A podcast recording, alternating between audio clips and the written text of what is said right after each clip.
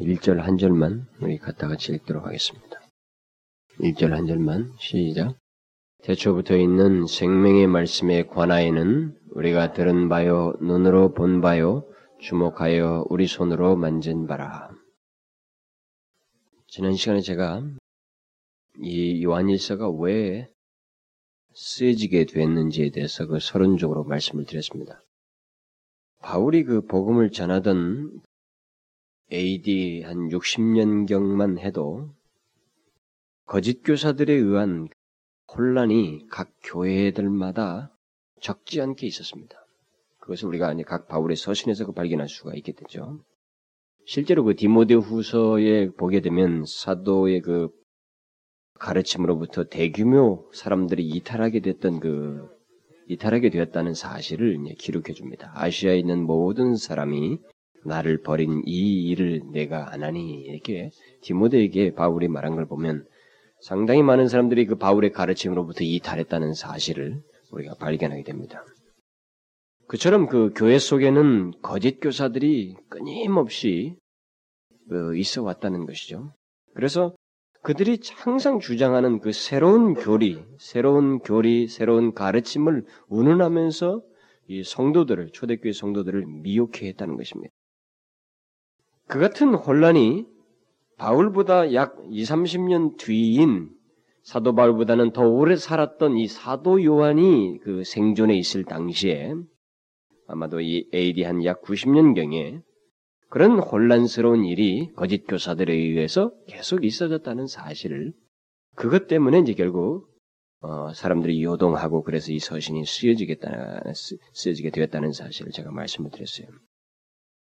결국 이 사도 요한이 이 편지를 쓸 당시만 해도 교회 내에 어, 일종의 어떤 잃었던 바람이 있었는데 그것은 복음이 이미 그 사도 바울 당시나 그 초창기에 그 예수 그리스도에서 전파되고 그 초대교회 초창기에 그 예수님 돌아가시는 난 이후에 초대교회가 막 생성갈 때에 전파됐던 그첫첫 복음, 그 옛 복음이 이때 약 AD 90년경에 왔을 때 이 사람들에게 있어서 자기 당대의 무리 한 몇십 년이 흘러간 거죠. 그러니까 자기 몇십 년이 들어간 그것을 두고 이 사람들은 복음이 당대인들에게 받아들여지고 그 복음이 또한 이 시대도 계속 존속되도록 하기 위해서는 당시의 당시 사람들을 위한 그 복음의 재해석이 있어야 된다. 하는 이런 주장이 사람들 가운데 특별히 교회 내 지성인들 사이에서 일어나고 있었다는 것입니다. 물론 그들이 그런 생각을 먹게 된 것은 제가 조금 지난 시간에도 얘기를 했습니다만 당시 적지 않게 유포되어 있던 그 당대에 유포되어 있던 거짓 교사들의 사상이었는데 이때 당시에도 이제 거짓 교사들의 사상이 있었는데 그것은 뭐 도케티즘이라고 하는 일종의 가연설이라고 하는 주장이죠. 모든 것을 이원론적으로 보면서 물질은 근본적으로 악하고 영은 근본적으로 선하다고 하면서 성경의 창조 교리도 부인하고 부활의 교리도 부인하고 그리스도의 인격에까지도 이제 부인하게 되는 것입니다. 하나님이 육신을 입고 올 수가 없다는 거죠. 그, 그 물질적으로 악한 그런 육체를 입고 올 수 없다고 하는 이런 복음에 대한 그 새로운 해석, 좀 더 현대적이고 시대에 맞는 복음 이해라는 맥락에서 지성적으로 어, 이런 복음 옛 복음을 해석하는 이런 역, 움직임이 그때 당시에 지성인들을 중심으로 해서 교회 안에 일어나고 있었다는 것입니다.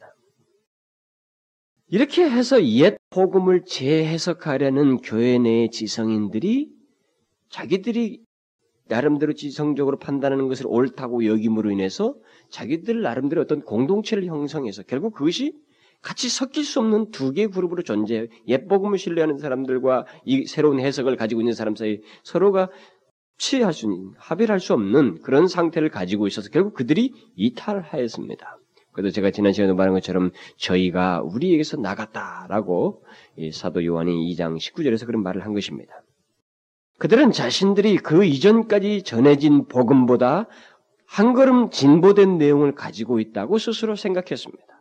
그리고 그것을 대단히 매력적으로 생각하여서 그런 가르침을 결국 이 시대에 맞는 가장 완벽한 복음의 해석이요 이해처럼 여기고 특별한 확신들을 나름대로 가지고 있었습니다. 실제로 교회 역사를 보게 되면 많은 이단들은 성경으로부터 이탈되는 사람들은 놀랍게도 성경을 믿고 있는 사람보다 더 강한 확신을 가지고 거기에 대해서 과신하면서 이탈했던 모습이 교회 역사에 쭉 있습니다. 여러분들이 가보시면 알지만 이단들만큼 자기 교리에 확신, 확신을 가지고 있는 사람도 드뭅니다. 여러분 알다시피 여호와 증인만 해도 엄청난 확신을 가지고 있어요. 이들도 예외가 아니었습니다. 바로 그런 모습이 있어서 그런 모습에서 새로운 공동체를 형성한 것 때문에 사도 요한은 다소 당황한 듯한 당시 그 다른 그리스도인들을 격려하고 확신을 갖도록 하기 위해서 이 서신을 쓰게 된 것입니다. 그 당시 교회 내 지성인들은 분명 당시의 그 새로운 가르침으로 알려진 그 영지주의의 원조로 알려지는 이 가연설 분파의 영향을 받아서 무엇인가 자기들은 이 물질적인 것을 성경의 이 계시의 내용 중에 물질적인 것들을 무시하는 그런 풍조를 가지고 자기들이 대단히 똑똑하고 바른 성경에 대한 이해를 가진 것처럼 주장을 하고 있었다 이 말입니다. 그래서 결국은 육체로 오신 예수 그리스도를 부인하게 됐습니다. 결국 하나님이 육체를 입고 오는 것은 조악한 사상이라는 거죠. 이건 뭐 악한 사상이라는 겁니다. 이전에 육체로 오신 예수 그리스도, 다시 말하면 하나님의 아들을 믿었던 사람들을 오히려 무식하고 바보스러운 사람처럼 취급하는 일이 이렇게 있게 된 것입니다. 오히려 자기들만 똑똑한 것처럼 그런 거죠. 제가 지금 말하는 이 서론적으로 말하는 것을 여러분들은 잘 우리 시대와 관련해서 봐야 됩니다. 제가 지난주도 조금 적용적으로 얘기를 했습니다만은 항상 성경으로부터 이탈하는 그룹들 가운데는 이와 유사한 모습들이 있어요, 대체적으로. 게다가 그 사람들은 영적인 경험에서 진보되었다고 생각함으로 인해서 자신들은 무엇인가 영적인 경험에서 다른 사람들보다 더 진보했다고 생각함으로 인해서 어떤 선악을 초월한 존재처럼 자꾸 생각했습니다.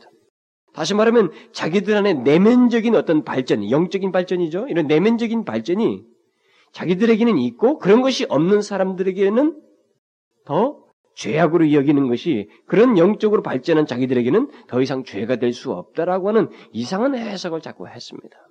그렇게 함으로 인해서 죄에 대해서 스스로 자기 자신들을 방치했어요. 그러니까 어떤 내면적인 발전이 좀 저급한 사람에 있는 저급한 사람들, 덜 영적인 사람들은 그 사람들에게 있어서 죄악으로 간주되는 것이 자기들에게는 영적인 자기들에게는 죄가 아니라고 하는 묘한 해석을 하게 되었습니다. 그래서 우리가 이제 요한일서에 보게 되면 이제 삶이 없는 것, 형제를 사랑하는 문제라든가 복음의 계명 새 계명을 지키지 않는 문제는 그리스도인이 아니라고 하는 해석을 이제 뒷붙여서 자꾸 하게 되는 것은 바로 이런 것과 관련돼서 그런 것입니다. 그래서 제가 뒤에 나오는 많은 이런 내용들을 이해하는 데 도움이 되도록 하기 위해서 오늘은 제가 다소 서론적인 얘기를 좀 더 추가하는 것입니다. 그래서 저는 지난 시간에도 그런 사례, 이런 그, 이런 그룹들이 교회 안에서 태동된 것을 가지고 교회 내에서의 그 지성인들이 이런 잘못된 새로운 사상에 어떻게 쉽게 빠지게 됐는지 그런 것을 뭐 여러 가지 이유가 있겠지만 한 가지 이유만을 가지고 제가 말씀을 드렸던 것입니다. 당시 새로운 가르침에 따라서 교회에서 떨어져 나가는 그 지성인들은 신앙의 기초가 사실상 잘못되어 있었습니다. 무엇인가 자기들은 똑똑하고 바른 해석을 하고 있다고 했지만은 분명한 신앙의 기초 문제에 있어서만큼은 그들은 이탈돼 있었기 때문에 그것으로 인해서 자기들은 결국 오늘 우리가 이 기록을 보아서 얘기할 때는 이단으로 빠지게 되는 그런 사례가 있게 되었습니다. 그들은 복음을 통해서 어떤 지성적인 만족을 자꾸 가지려고 했던 것이죠. 그래서 그런 지적인 욕구를 채워주는 당시의 새로운 사상에 쉽게 마음을 열었던 것입니다. 새로운 것에 대한 이 사람의 동경, 그것 자체가 잘못된 것은 아닙니다. 하나님의 진리, 다시 말하면 옛 복음을 지루하게 생각하는 사람들이 문제인 것입니다. 그것에 만족하지 못하는 사람들에게 새로운 진리 추구라고 하는 것은 자기 자신을 다시 말하면 사단의 그 강력한 역사에 스스로 내어 맡기는 일밖에 되지 않는 것입니다. 다시 말하면 자신을 이단으로 스스로 내어 던지는 일밖에 되지 않는다는 것입니다. 새로운 것이 때때로 우리에게 요긴할 수도 있긴 있어요. 그 자체가 나쁘다고는 할 수는 없지만 하나님의 진리를 지루하게 생각하고 거기에서 참된 진리의 기초를 확립하지 않는 가운데 그 기초를 갖지 않는 가운데 그것에 만족하지 않는 가운데서 새로운 진리 추구라고 하는 것은 아주 위험한 태도다 이 말입니다. 그것은 스스로 멸망으로 가고자 하는 자발적인 노력밖에 되지 않는다 이 말이죠. 이것은 우리가 잘 기억해야 됩니다. 저는 오늘날 예수를 오래 믿었다고 하는 사람들이 정말로 그들이 신앙의 분명한 기초를 가지고 있는가라고 했을 때 많은 퀘션이 생겨요. 그들은 그런 것에 대해서 알지 못하고 있습니다. 다분히 경험적이고 남들의 신앙 경험을 들어서 고작 그것을 가지고 신앙을 운운하면서 몇 가지의 신앙 행위를 하는 것 가지고 자기들의 그 경험들을 근거로 해서 신앙이 대단한 것처럼 자꾸 생각합니다. 그러다, 그러면서 그들은 자꾸 새로운 것을 추구해요. 새로운 경험, 새로운 말씀, 새로운 환경을 자꾸 추구하는 겁니다.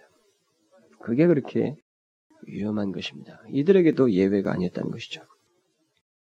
만일 누가 어떤 가르침이 새로우냐라는 것보다 그것이 참된 진리냐는 것을 생각지 않는다면 그 사람은 얼마든지 이단적인 사상에 빠질 수 있습니다.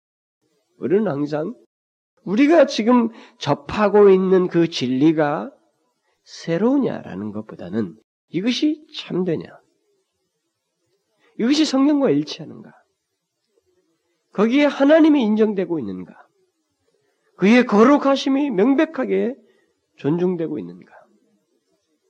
그 진리가 참되느냐는 것과 관련해서 우리가 거기에 다소 마음을 열어야지 새로운 것에 우리가 마음을 쉽게 열게 되면 우리는 금방 이단으로 갈 수 있는 것입니다.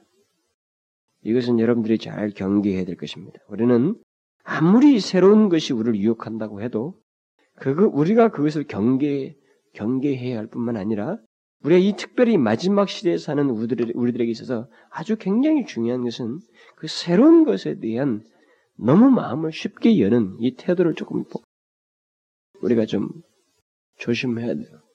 이 마지막 시대가 될수록 주님이 오시기 전에일수록 이 복음을 가지고 새롭게 치장한 그런 역사는 그런 가르침은 더 많아지게 되어 있습니다. 물론 지금도 우리는 이 몇 년 전과 백 년 전에 살았던 사람과 지금 사이 우리는 그 시, 그때의 환경을 비교할 수 없기 때문에 우리는 그냥 이 시대에 살다 보니까 마치 이 시대의 이 현상은 당연한 것처럼 옛날에도 있었던 것처럼 자꾸 생각할지 모릅니다만은 이 진리에 관한 왜곡의 진리의 왜곡에 관한 한 이 시대만큼 빈번하고 광력적이고 다양한 시대도 없었습니다. 지금 지금까지 인류 역사에.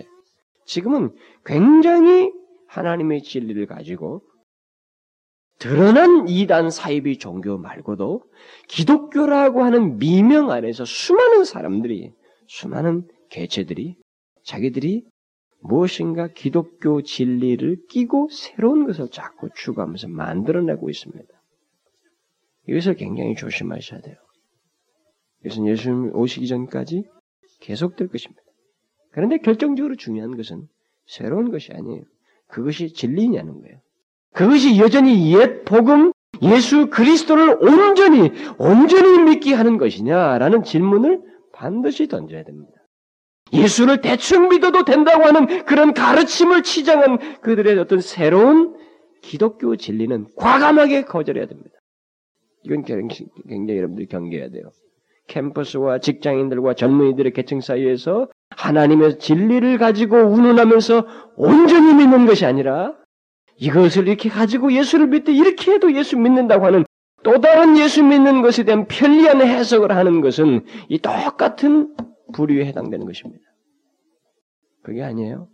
거기에 참된가 그리고 예수를 온전히 믿게 하는가 아주 빠르게 믿게 하는 것이 아니면 그런 가르침과 새로운 풍조로부터 빨리 이탈해야 됩니다. 우리가 마지막 시대 이런 것은 더 심해질 것입니다. 저는 캠퍼스에도 특별히 심해질 거라고 믿어져요. 지금 캠퍼스에는 특히 1학년들은 밥 아니, 밥 아니겠어요. 신입생들은. 대학에 딱 들어오면 얘가 뭘 알아요. 기독교 운운하고 성경 다 똑같이 사용하는데 그에게 와서 이런 식 저런 복음 선배가 말하면 그게 선배가 존경스러워서 졸졸 따라가다 보면 끝인데 뭘. 기독교 얘기하겠다. 뭐 공부도 열심히 하겠다. 캠퍼스 나름대로 기독교적인 풍토에서 뭘 하겠다. 뭘 알겠어요. 그냥 따라가는 거예요. 잘 알아야 됩니다. 그것이 참되냐는 거예요. 새로운 것을 자꾸 추구하면 안 되는 겁니다. 그것이 참되며 그것이 그리스도를 온전히 믿게 하는 것이냐. 그냥 대충 형식적으로 믿어도 되는 것처럼 허용할 것 같으면 그런 식의 그 서클이나 기독교 단체와 공부 모임은 빨리 이탈해야 돼요. 더 심하게 생길 것입니다. 저는 이 요한일서를 기록했던 사도 요한의 그 동기와 배경을 보면서 그리고 그가 그 당황하는 그리스도인들에게 옛 복음을 다시 언급함으로써 그들에게 답을 내리고 있다는 이 사실을 통해서 이 시대와 오는 세대를 조심스럽게 관망하고 싶어요. 제가 믿기로는 우리가 사는 시대는 많은 사람들이 새로운 가르침과 사상, 그것도 특히 그리 기독교의 가르침과 관련해서 새로운 사상과 가르침을 찾고 있어요. 이것은 반대적인 반동적인 역사이기도 합니다. 기성교회가 충족을 못 시켜준다는 것 때문에 기성교회가 뭔가 고래타분한 것 같다고 하는 반동 때문에 더더욱 그쪽을 향해서 기독교의 그 이름 아래서 나타나는 새로운 사상과 새로운 가르침, 뭐 새로운 것에 대해서 굉장히 열망적, 열망하면서 찾고 있습니다. 많은 사람들이. 특히 지성인들일수록 더욱 심해요. 또 스스로 자신이 지성적인 환경과 분위기에 있다고 생각하는 사람들은 그 분위기의 영향 아래서 기독교에 대한 새로운 해석과 새로운 분위기, 새로운 시도 등을 좋게 여기고 쫓아갑니다. 아무런 비판 능력 없이. 근데 앞으로도 더 할 겁니다. 저는 여기 요한일서의 내용을 구체적으로 살피기 전에 우리가 처한 비슷한 현실, 비슷한 태도를 가지고 복음을 바라보는 사람들이 우리들의 그 교회들 가운데도 적지 않을 수 있음을 예견하면서 먼저 이런 사실에 대한 바른 해석 그리고 우리가 취할 올바른 태도를 제가 이 시간 재차 강조하고 싶은 거예요. 다시 말하면 여기 사도 요한의 태도를 유념해야 된다는 것입니다. 그렇게 그렇게 제가 이것을 유념해야 된다고 말하는 이유는 오늘날 소위 지성인이라고 하는 사람들, 특히 대학생들이 복음을 고리타분하고 따분하게 여기고 있어요. 음? 그런 경향이 젊은이들 가운데 만연되어 있습니다. 여러분들 중에 조금 그래도 뭐 괜찮은 교회를 그래도 사모하고 쫓아다니는 사람들은 모르겠어요. 거기서 좀 뭘 봤는지 모르지만. 그러나 기성교회, 상당수의 기성교회에서 그런 것에 기성교회에 지친 사람들은 복음을 아주 고리타분하게 생각합니다. 그래서 무엇인가 세, 세련된 복음, 일종의 현대적이고 우리에게 맞는 복음을 자꾸 찾고 듣고자 하려고 합니다. 그러나 여러분, 저는 여기 사도 요한처럼 확신 있게 말할 수 있습니다. 주님이 다시 오시기 전까지는 그런 식의 사람, 그런 사람들이 기대하는 세련된 복음, 이 시대의 뭐 어떤 또 다른 형태의 현대적인 복음은 없습니다. 그건 없어요. 단지 사람들이 자꾸 그렇게 복음을 만들 뿐입니다. 세련된 것처럼 그렇게 복음을 만들 뿐이지 실제 복음을 가지고 복음 자체가 무슨 뭐 이 시대를 향한 또 다른 형태의 세련된 복음의 모습으로서 나타낼 수가 없습니다. 그런 복음은 없어요. 주님이 오시기 전까지 우리가 믿어야 하는 복음은 예수 그리스도의 십자가의 복음, 옛 복음이에요. 옛 복음밖에 없습니다. 그 복음을 아무리 많이 우리가 들어서 귀가 질려 있다 할지라도 우리가 전할 복음은 그것밖에 없습니다. 귀가 무디어지고 심령이 무디어진 것이 문제이지 우리가 듣는 그 복음이 문제는 아니라 이 말입니다. 그러니까 이 복음을 받아들이지 못하는 심령이 있다면 그것을 고리타분하게 생각하는 사람이 있다면 그 사람의 심령이 바뀌어야지 그 사람에게 맞는 복음을 변질시킬 수는 없다 이 말입니다. 시켜서도 안 되고. 이것이 우리가 이 시대에 가지고 있는 유혹이에요. 그리고 사단이 가지고 노는 장난입니다. 사도 요한 당시 옛 복음에서 떠난 지성인들은 자신들이 옳다고 옳다는 확신을 가지고 자기가 가지고 있는 그 새로운 사상에 대해서 대단한 신뢰를 가졌습니다. 자신들은 그 시대에 앞서가는 그리스도인으로 스스로 여겼고 참 지식을 가진 자로 스스로 여겼습니다. 그러기에 사도들이 전, 사도들이 전해준 그 옛 복음만을 믿고 있는 사람들은 뭔가 바보처럼 여기고 있었습니다. 내가 정말 제대로 믿고 있는 건가? 자기들은 그 사람들보다 조금 그렇게 뭐 덜 지성적이고 좀 비천해 보였기 때문에 더더욱 비교적으로 그러면 내가 정말 예수 그리스도를 제대로 믿고 있는가? 내가 믿고 있는 진리가 과연 옳은가? 이쪽에 있어야 되나 저쪽에 있어야 되는가? 어느 쪽에 있어야 영생을 얻을 수 있을까? 이런 혼란에 그들이 빠지고 있었습니다. 물론 옛 복음을 떠난 자들은 자신들에게 영생이 있다고 주장했습니다. 그리고 그들을 바보처럼 여기면서 그쪽으로 오도록 권면을 했어요. 그러니까 이런 현상은 이 시대도 얼마든지 적용될 수 있습니다. 그런 현실 속에서 무엇이 옳은지 어떤 길이 참 길인지 어떤 그런 것을 그들은 알 수가 없었고 어떻게 알 수 어떻게 알아야 될 건지 그리고 알 수 있다면 그 방법과 기준이 무엇인지에 대해서 다소 당황하면서 어찌할 바를 모르고 있었어요. 그래서 그들을 향해서 사도 요한이 지금 편지를 쓰는 것입니다. 사도 요한은 이미 그들이 알고 있는 옛 복음이 바로 영생이며 그 옛 복음만이 살 길이라고 하는 사실을 다시 그들에게 답을 줄 때 옛 복음을 재천명하면서 그들을 견고히 세우고 진리와 생명의 표준을 제시해주고 있어요. 바로 이와 같은 사도 요한의 태도가 저는 우리 시대도 너무너무 절실하다는 것입니다. 굉장히 절실해요. 벌써 제가 다시 이런 말을 하는 것부터가 어쩌면은 고리타분하게 여겨질 수도 있어요. 어떤 사람들에게는. 별로 고소력도 같지도 않고 받아들여지지 않을 수도 있습니다. 그러나 성경은 놀랍게도 잠시 2, 30년의 시차가 생긴 이 요한이 있어서 그와 같은 태도를 우리에게 정확하게 가르쳐 주고 있어요. 어떻게? 그와 같은 새로운 사상에 휘말려서 그런 것을 추구하는 그 풍조에 어떻게 답을 해야 하는지에 대해서 사도 요한이 여기서 우리에게 가르쳐 주고 있습니다. 아주 중요한 태도를. 그것은 옛 복음을 다시 재천명하라는 겁니다. 그들에게 다른 것을 가르칠 게 아니라는 것이죠. 그러면서 그가 그 요한복음 아니 요한일서 그 5장 그 13절을 보게 되면 내가 하나님의 아들의 이름을 믿는 너희에게 이것을 쓴 것은 너희로 하여금 너희에게 영생이 있음을 알게 하려. 옛 복음을 믿는 너희들에게 영생이 있음을 알게 하기 위해서 내가 이것을 쓴, 쓴다라고 말하고 있습니다. 또 11절에 가서는 또 증거는 이것이니 하나님이 우리에게 영생을 주신 것과 이 생명이 그의 아들 안에 있는 그것이니라. 그러면서 또 2장 24절에 가서는 너희는 처음부터 들은 것을 너희 안에 거하게 하라. 처음부터 들은 것이 너희 안에 거하면 너희가 아들 안과 아버지 안에 거하리라. 처음 것이에요, 다시. 처음 것이 처음부터 들은 것을 너희 안에 거하게 하라. 이렇게 사도 요한은 다른 것으로 그들에게 말을 하지 않냐고 바로 처음 들은 예복음 그것이 아버지와 아들 안에 너희들이 거하는 길이다. 그게 영생이다. 이렇게 말해주고 있어요. 그러니까 우리는 이것을 잘 기억해야 됩니다. 영생을 얻는 길은 오직 이 길밖에 없다고 제시하는 다른 새로운 가르침들에 대해서 우리는 그 새로운 가르침이 옛 복음을 역류하거나 그것을 다소 삭감시키거나 그것을 부정하는 자이면 그것은 백발백중 이단이에요. 거기는 답이 없습니다, 오히려. 사도 요한 같이 처음부터 들은 복음에 너희가 거하라. 그러니까 만일 옛 복음에 대해서 내가 마음이 석연해지고 석연찮 여기가 뭐가 시원치가 않고 거기에 신선하지가 못하고 내가 진실하지 못하고 무엇인가 영적으로 답답해지면 예, 복음의 문제가 있는 게 아니라 이거예요.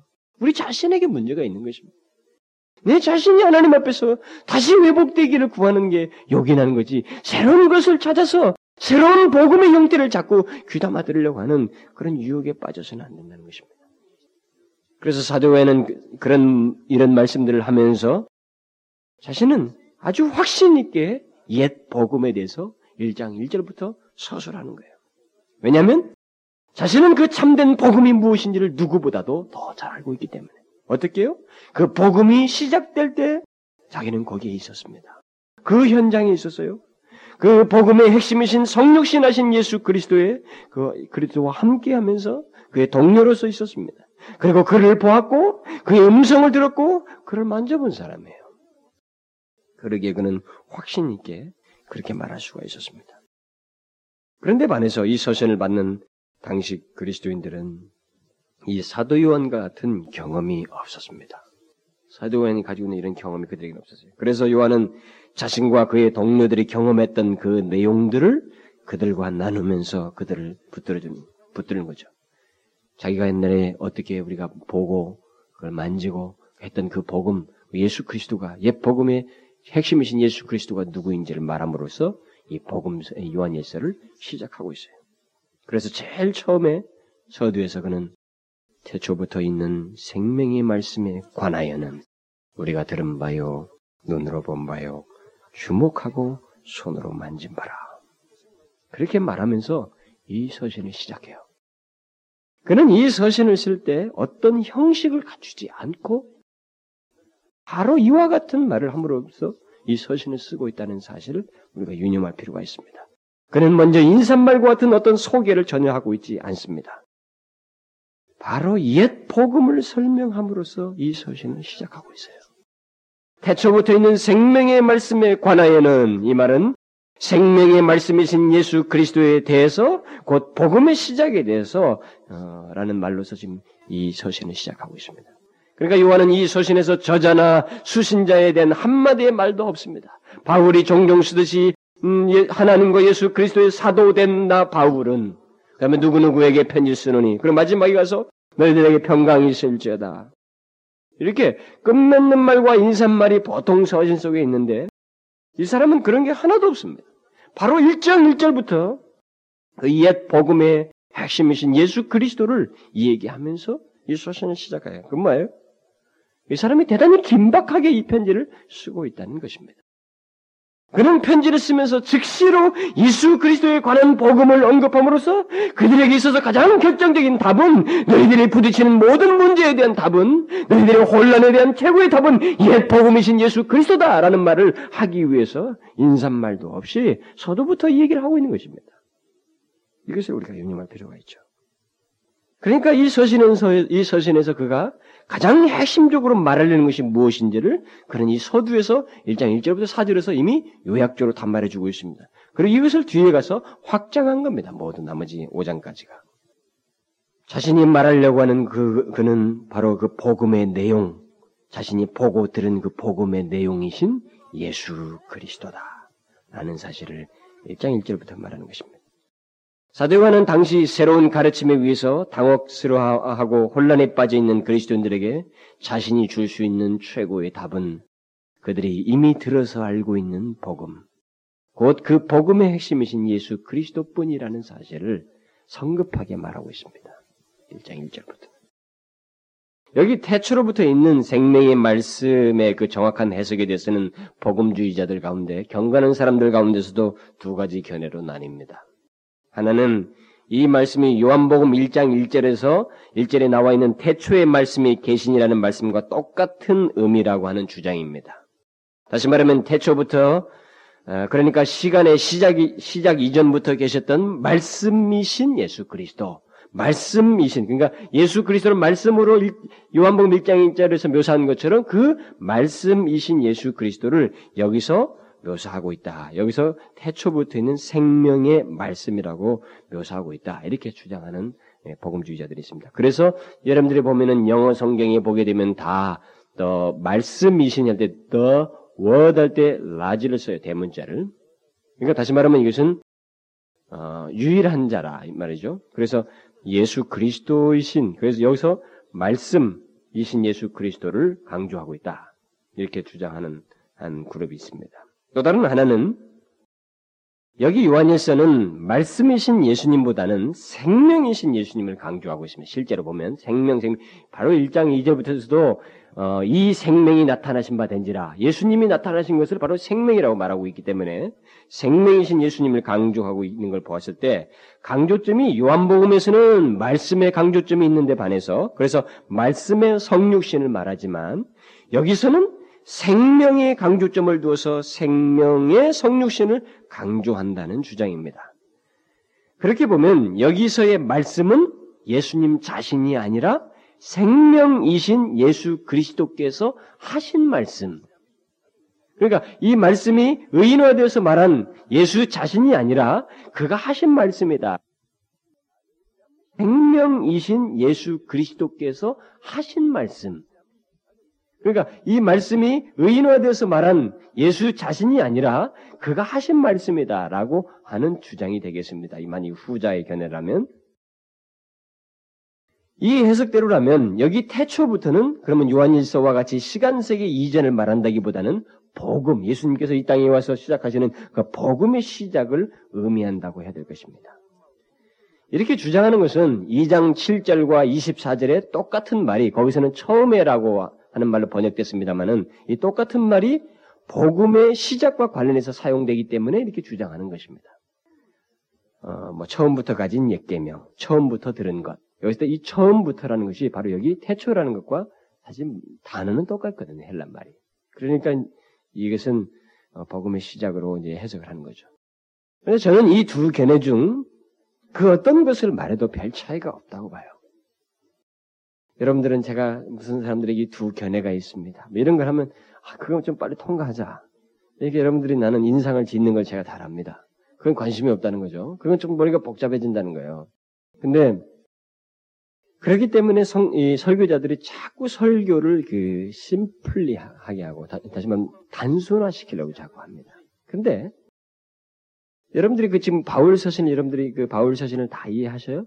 그러나 당대 사람들은 이해했습니다. 여러분 로마서에 로마서가 이 전달됐던 로마서 사람들은 상당히 그 하층 계층들이 많았습니다. 근데 그 하층 계층들이 이 로마서를 이해했습니다. 그 수신자들은. 우리가 지금 이해를 못 한다는 거예요. 오늘의 사람들이 왜 도대체 이해를 못 하느냐 이거죠. 음? 에베소서 같은 걸 이해를 자꾸 못 한다는 거죠. 왜 이해를 못했다는 거예요? 우리들은 생각을 자꾸 안 하려고 그래요. 그냥 이 하나님 말씀을 자꾸 느끼려고 합니다. 여러분, 하나님 말씀은 느낌으로 들, 들어서는 절대 안 됩니다. 하나님의 말씀은 느낌이 먼저 오는 사람은 그 사람은 항상 이단으로 갈 소지가 있는 사람이에요. 하나님의 말씀은 깨우침으로 와야 돼요. 항상. 우리에게 분별로 먼저 와야 됩니다. 분별로 오고 그것이 내 마음에 감동을 일으켜서 그것이 삶으로 이어지는 의지로 나아가는 길로 돼야지 자꾸 그냥 느끼기만 하려고 된다 이 말이에요. 그렇기 때문에 조금 다소 이런 설명이라 할지라도 여러분들이 좀 들을 필요가 있어요. 자꾸 안 들으려고 하면 안 된다. 근데 제가 설교를 하다 보면 어떤 데서 그런 걸다좀 설명하면 벌써 인상들이 달라져요. 그 제가 뭐 우리 교회에서도 그렇지만 뭐 집회 가서도 보면은 아, 그때는 다 마음이 아파요. 빨리 거기를 통과해야 된다는 아픔이 있어요. 그렇지만 이게 결국은 바른 이해를 주기 위한 그런 어, 방법이고 또 그런 혼란으로부터 여러분들을 또 지키기 위한 방법도 되기 때문에 하나님의 진리를 다소 여러분들이 바르게 깨우치려고 하는 좀 인내를 가질 필요가 있습니다. 제가 왜 이 두 견해가 별 차이가 없다고 보냐면은 전자의 견해라고 하면 요한복음 1장에서 말한 것처럼 창세전부터 계신 생명의, 생명을 주시는 말씀, 그, 그 말씀은 곧 예수 그리스도를 말합니다. 그렇게 말하나 후자의 견해대로 말하면은 사도 요한이 보고 들은 생명이신 생명이신 예수 그리스도께서 하신 말씀이라고 하나 내용상 내용상 근본적으로 복음의 시작이요 핵심으로서 예수 그리스도를 두 개 다 결국 나타내고 있습니다. 그렇기 때문에 지금 사도 요한의 취지는 벗어나지 않고 있어요. 지금 사도 요한이 그들에게 흔들리는 사람들에게 최고로 지금 말하려고 하는 것은 옛 복음의 핵심이신 예수 그리스도를 말하려는 것이기 때문에 두 개로 가나 거기에는 큰 지장이 없다 이 말입니다. 그렇게 볼 때 요한복음 1장 1절이 뭐 태초로 시작할 때 그것이 존재의 시작을 말하든 그의 사역의 시작을 말하든 어쨌든 그것은 궁극적으로 복음의 근원을 얘기하는 것이니까 그것 또한 별 문제가 되지 않는다 이 말입니다. 중요한 것은 중요한 것은 마음의 혼란을 갖고 있는 그리스도인들에게 사도 요한이 제시하고자 하는 가장 우선적인 내용은 바로 예수 그리스도였다는 것입니다. 이것이 굉장히 중요한 거예요.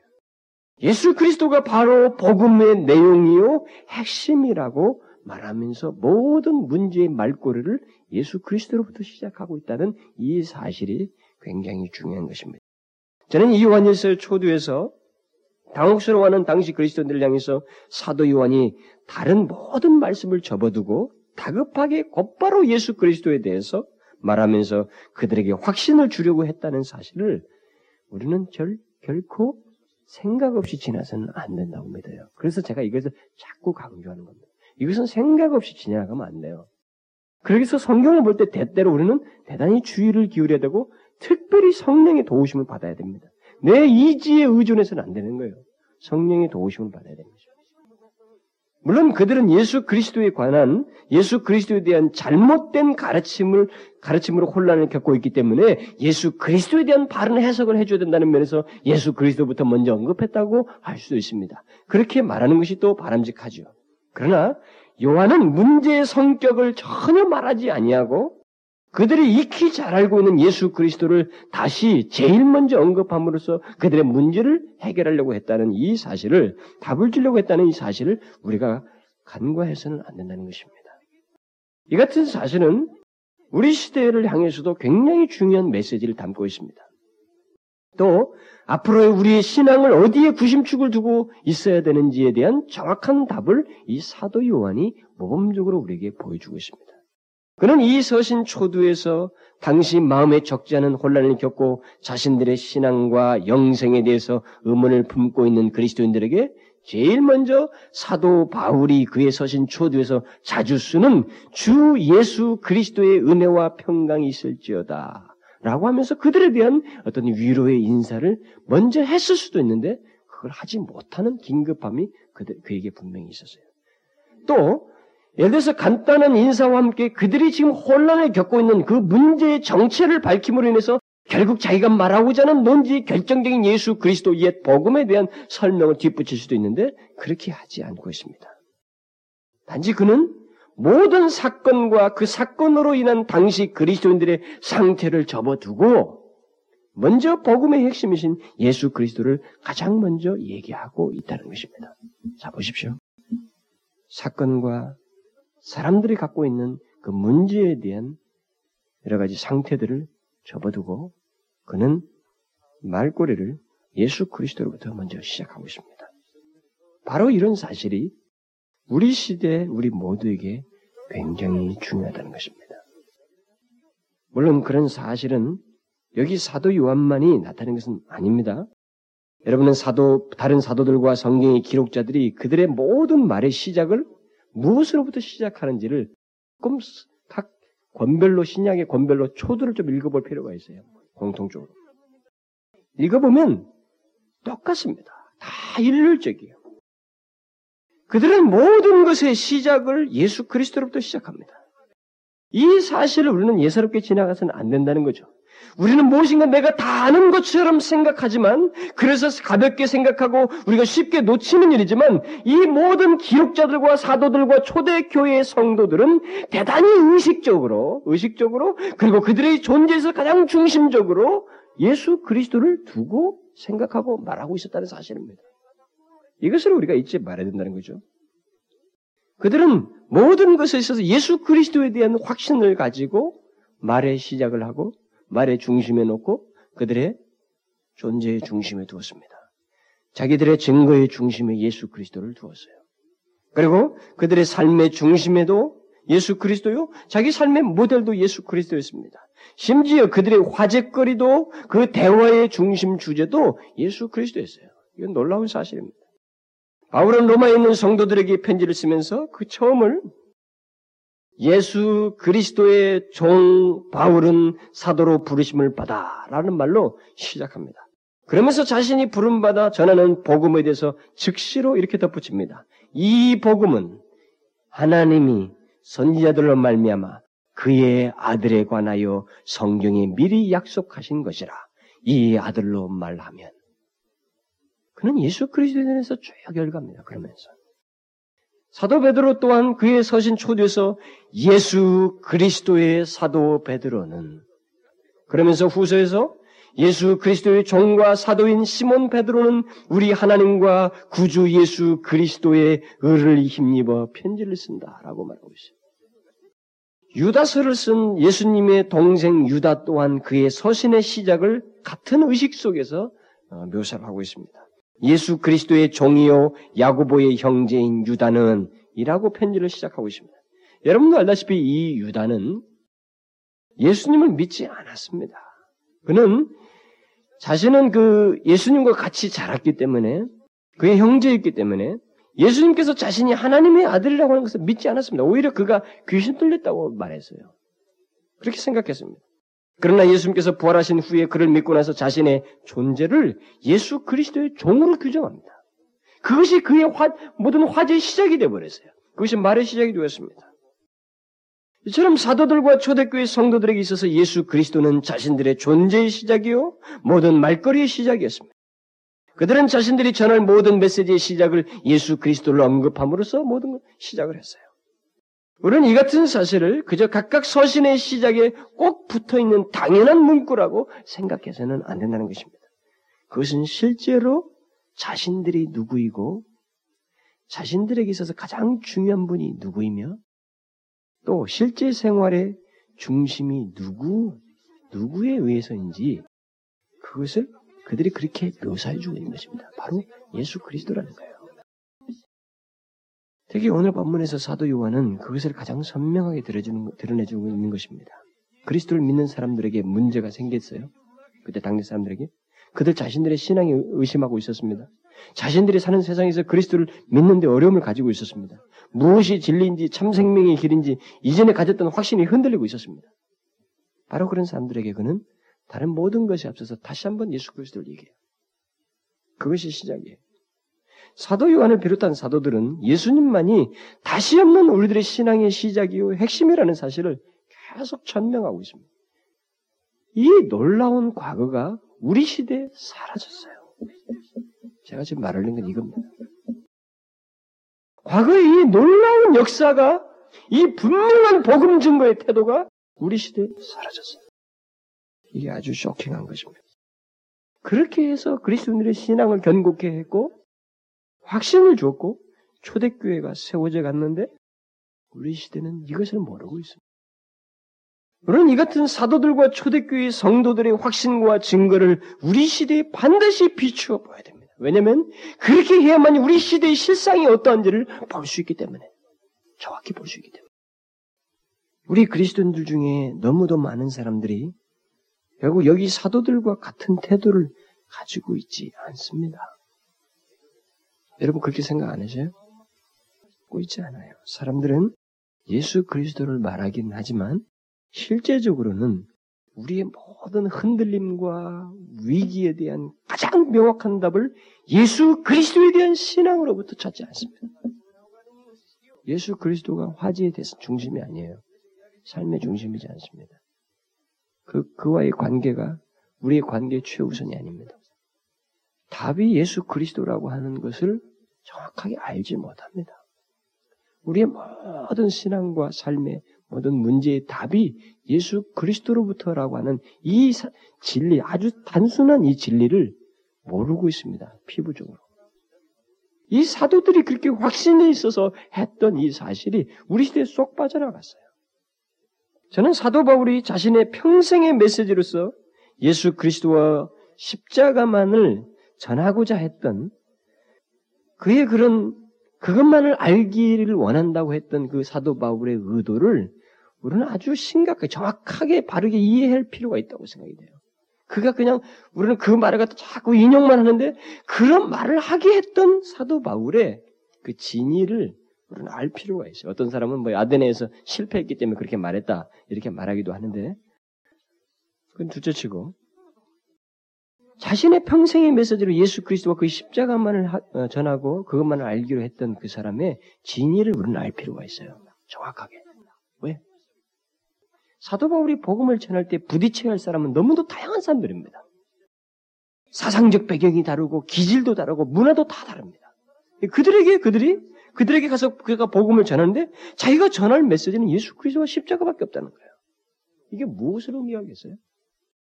이것과 우리 시대에 많은 차이가 있기 때문에 제가 자꾸 문제제기를 하는 것입니다.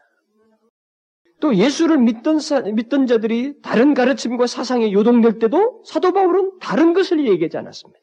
예수 그리스도의 복음, 다른 복음은 없다. 예수 그리스도의 복음. 그래서 다시 십자가의 복음을 전하였습니다. 이런 사실들이 말해주는 것은 우리들에게 있어서 복음 증거의 시작도 예수 그리스도이고 반대로 사람들이 이탈되는 그 분기점도 결국 예수 그리스도라는 사실을 우리에게 암시해 주고 있습니다. 오늘 요한일서에서도 이들의 이탈은 어디서부터 이탈이냐? 예수 그리스도로부터 이탈이에요.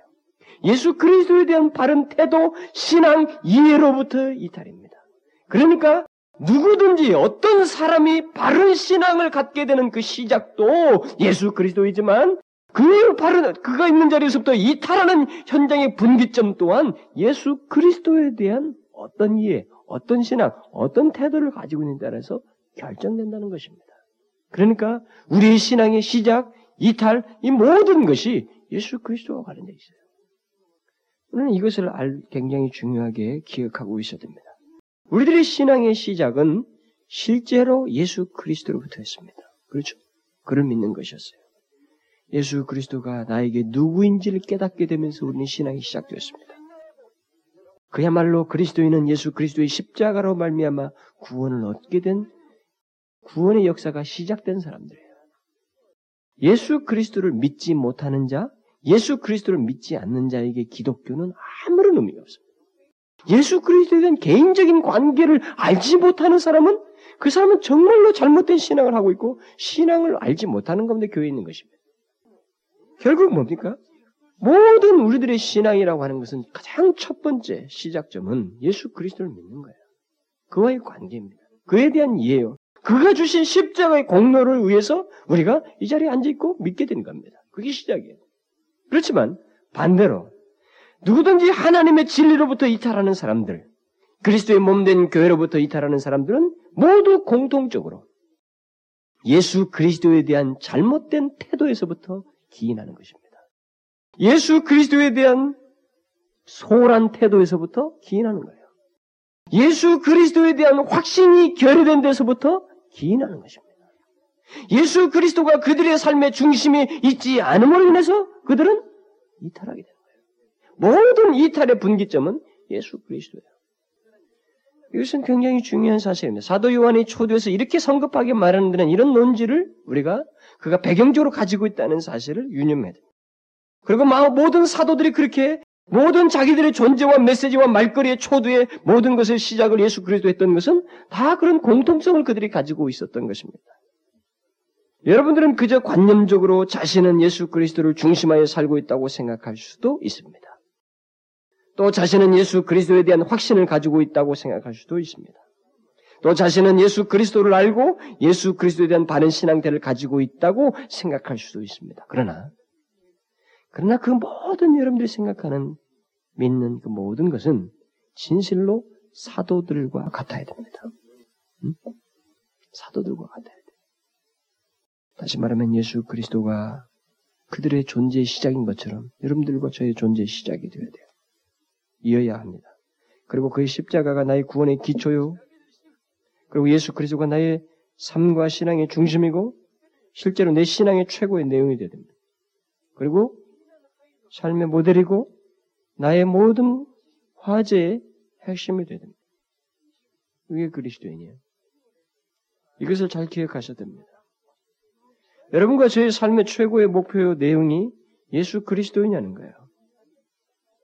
누군가에게 우리가 전할 말을 한번 써보라고 했을 때 그것이 예수 그리스도의 자녀된 나라고 하는 그런 확신이 굳이 말로서 표현되지 않는다 할지라도 그런 확신에 의해서 무엇인가 말을 꺼내느냐는 거죠. 그런 예수 그리스도의 분명한 결합 확신이 우리에게 있느냐는 겁니다. 그런 가운데서 우리가 어떤 예수 그리스도에 대한 신앙을 규정하고 있느냐는 거예요. 예수 그리스도가 포함되지 않는 우리들의 복음 증거는 그리고 우리들의 모든 그 생각과 어떤 일들은 결국 우리들이 그리스도인이 아니라는 증거가 되는 것입니다. 굉장히 중요해요. 여러분 왜 요한 일서에서 모든 것의 기준자로 예수 그리스도를 두는지를 여러분들은 아주 정확하게 이해해야 됩니다. 단순히 영지주의라고 하는 그 태도만이 아닙니다.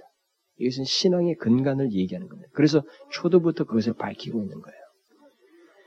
실제로 말이죠. 예수 그리스도를 포함하지 않는 우리들의 복음 증거는 실패하게 됩니다. 여러분들이 그걸 경험하게 돼 있어요. 낙심하게 됩니다. 또 예수 그리스도를 전하지 않음에도 사람들이 또 누군가 그걸 누군가를 이렇게 좋아하게 된다는 것. 내가 예수 그리스도를 전하지 않은데도 나이가 전하는 내가 전하는 것에 사람들이 호의적이고 나를 따른다고 하는 것은 얼마든지 사실상 있을 수 있어요. 심지어 교회에서 예수 그리스도와 그의 십자가를 두드러지게 전하지 않음에도 그 교회에 사람들이 많이 모일 수 있습니다. 실제 우리 한국 서울에는 그런 교회가 있어요. 그것만 가지고도 복음의 성공적인 역사라고 사람들이 말은 하지만 그것만 가지고 이렇게 말을 하지만 그러나 그것은 진정한 복음적인 복음의 성공적인 역사가 아닙니다. 왜냐하면 예수 그리스도를 전하지 않고도 사람들이 따르고 많이 모일 수 있지만 그 대신 거기에 영혼의 변화가 없기 때문에 그래요. 응? 영혼이 바뀌는 곳에는 반드시 복음의 핵심은 예수 그리스도와 그의 십자가가 있습니다. 이건 분명한 사실이에요. 수천 년 동안 증명된 사실이고 성령의 증거입니다. 영혼이 바뀌는 곳에는 반드시 복음의 핵심이 있었어요. 이것은 신비한 일이지만 사실입니다. 그것을 가장 잘 증명한 사람이 사도 바울이에요. 그는 미개 척지에 갔습니다. 미개한 땅에 갔어요. 복음을 전해 듣지 않은 땅에 다 갔습니다. 그러나 그들이 미신을 섬기는 사람들은 무슨 사람이든 그들이 예수 그리스도를 전할 때 뒤집어졌어요. 거기에 교회가 세워졌습니다. 간수를 때 그들이 몇 사람이 처음에 초대교로 세워지더만 빌립보의 큰 감독 집사 생기 교회가 생기고 에베소에서 그 음? 무당이 회심하고 이렇게 여기서 그 사람이 시작이 돼서 이렇게 교회가 생겨나고 다 그렇게 됐습니다. 사도 바울은 정말 신비하게 그걸 경험했습니다. 가는 곳마다 예수 그리스도를 전할 때 다 다른 배경, 다 다른 문화권, 사고방식 다르고 기질 다른데도 영혼이 바뀌었어요. 다른 것으로는 되지 않았습니다. 오히려 아테네 가서는 논쟁을 조금 다소 했기 때문에 그런지 모르지만 누구 말 맞다나 거기서 십자가를 전하지 않았기 때문인지 모르지만 거기서 그는 무엇인가 큰 성공을 거두지 못했습니다. 그런데 이 교회사를 보면 가장 가깝게는 스펄전과 로이드 존스 목사가 또 그래 그랬어요. 특히 스펄전은 이 사도 바울과 같이 십자가와 예수 그리스도를 전함으로 인해서 영혼이 바뀐다는 것을 굉장히 크게 경험한 사람입니다. 그의 사역에서. 그는 그렇게도 많은 사람들이 그의 설교를 듣기를 원했던 이유, 그리고 그의 사역이 그렇게 성공되었던 이유, 많은 사람들이 회심했던 그 이유를 그는 다음과 같이 말했어요.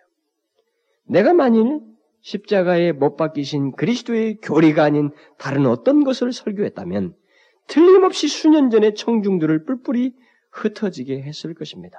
하지만 옛 주제는 항상 새롭고 항상 신선하고 항상 매력적인 것입니다. 예수 그리스도를 전하십시오. 이것이 바로 사람들로 하여금 귀를 기울이게 하고 그들의 마음을 붙드는 비결입니다. 예수의 이름은 인간의 심령에 가장 마력적인 힘을 가지고 있습니다. 예수의 이름을 소리 높여 부르십시오. 이것은 지금까지 불리운 노래 중에서 가장 감미로운 노래입니다. 갈보리와 하나님의 사랑에 지극히 낮아지시면은 이제도 앞으로도 세상이 존재하는 한 결코 사라지지 않을 능력이 있습니다. 그렇게 하면서 수많은 영혼들이 스벌전의 그리스도에 대한 말씀을 듣고 변화했어요. 금세기 최고 설교자인 살레전 로이존스도 그랬습니다.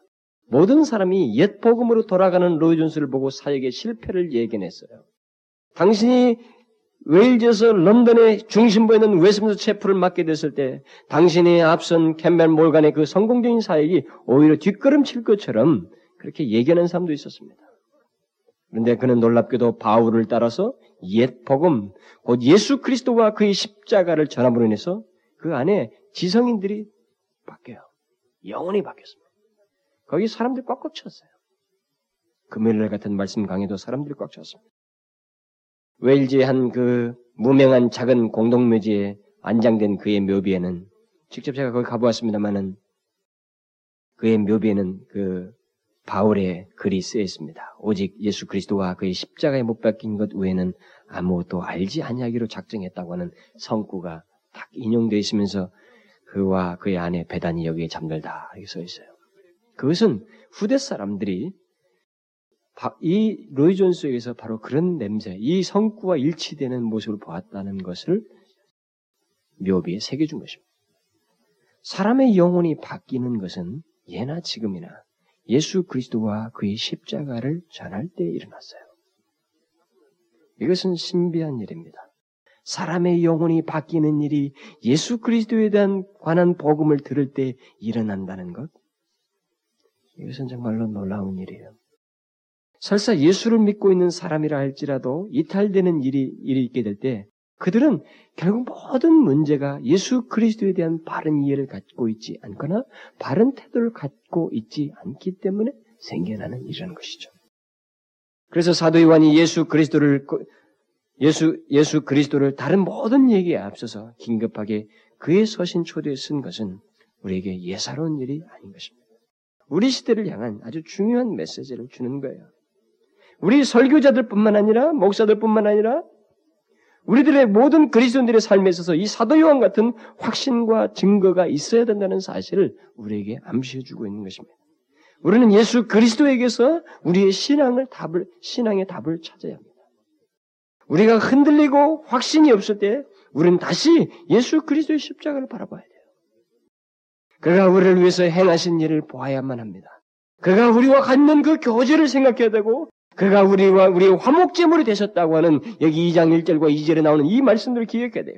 하나님 앞에서 우리의 대언자이신 예수 그리스도를 바라봐야 됩니다. 우리에게 있어서 모든 것에 대한 답은 실제적으로 예수 그리스도를 그 상황에서 바라보는 거예요. 그의 십자가를 보는 것입니다. 여기에 우리의 답이 있어요. 우리의 영혼의 위로와 변화와 터닝이 생기는 것입니다. 그것만이 복음이에요. 그것만이 우리에게 영생을 확신시켜주는 유일한 길입니다. 다른 게 없어요. 현대적인 풍조, 현대적인 분위기를 쫓아서는 안 되는 것입니다. 옛 복음에 진실치 못하면 거기에 견고히 서 있지 못하면 누구든지 쓰러질 수 있습니다. 이 마지막 시대는 다 쓰러질 수 있어요. 이 옛 복음에 서 있어야 됩니다. 흔들릴 때 예수 그리스도를 바라보는 거예요. 갑시다. 하나님 아버지, 처음 복음이 전파되고 겨우 몇십 년밖에 지나지 않았는데 사람들은 새로운 것을 찾고 새로운 사상에 휘말려서 옛 복음을 뿌리쳤습니다. 하나님 그와 같은 인간의 연약한 욕구, 옛 복음이신 예수 그리스도를 다르게 보고자 하는 인간들의 그 사악한 마음이 그 시대에 있었는데 그것이 하나님 이 시대에도 여전합니다. 우리 가운데는 새로운 사상과 가르침에 굶주려서 거기에 마음이 더 호흡하고 무엇인가 옛 복음을 전할 때는 구태의연한 것 같고 마음에 거기에 진지해지지 아니하는 그런 현실을 우리가 가지고 있습니다. 아버지 하나님, 이 세대에 우리가 바르게 이 옛 복음의 귀함으로 인해서 예수 그리스도만 바라봄으로 인해서 흔들리지 않고 이 마지막 시대를 전하는 지나는 저희들 되게 하여 주옵소서. 아버지 하나님, 우리가 어렵고 요동칠 때 오직 예수 그리스도만 바라보게 하여 주시옵소서. 영생은 그 안에 있습니다. 우리 주만 바라보며 살게 하여 주옵소서. 우리의 하나님의 존재의 시작도 예수 그리스도이고 삶의 중심도 예수 그리스도가 되기를 원합니다. 목표도 예수 그리스도이며 우리의 화제와 모든 것의 대화의 중심도 예수 그리스도가 되기를 원합니다. 그런 모습을 가지고 일생을 살 수 있도록 하나님 도와 주옵소서. 예수 그리스도의 이름으로 기도하옵나이다. 아멘.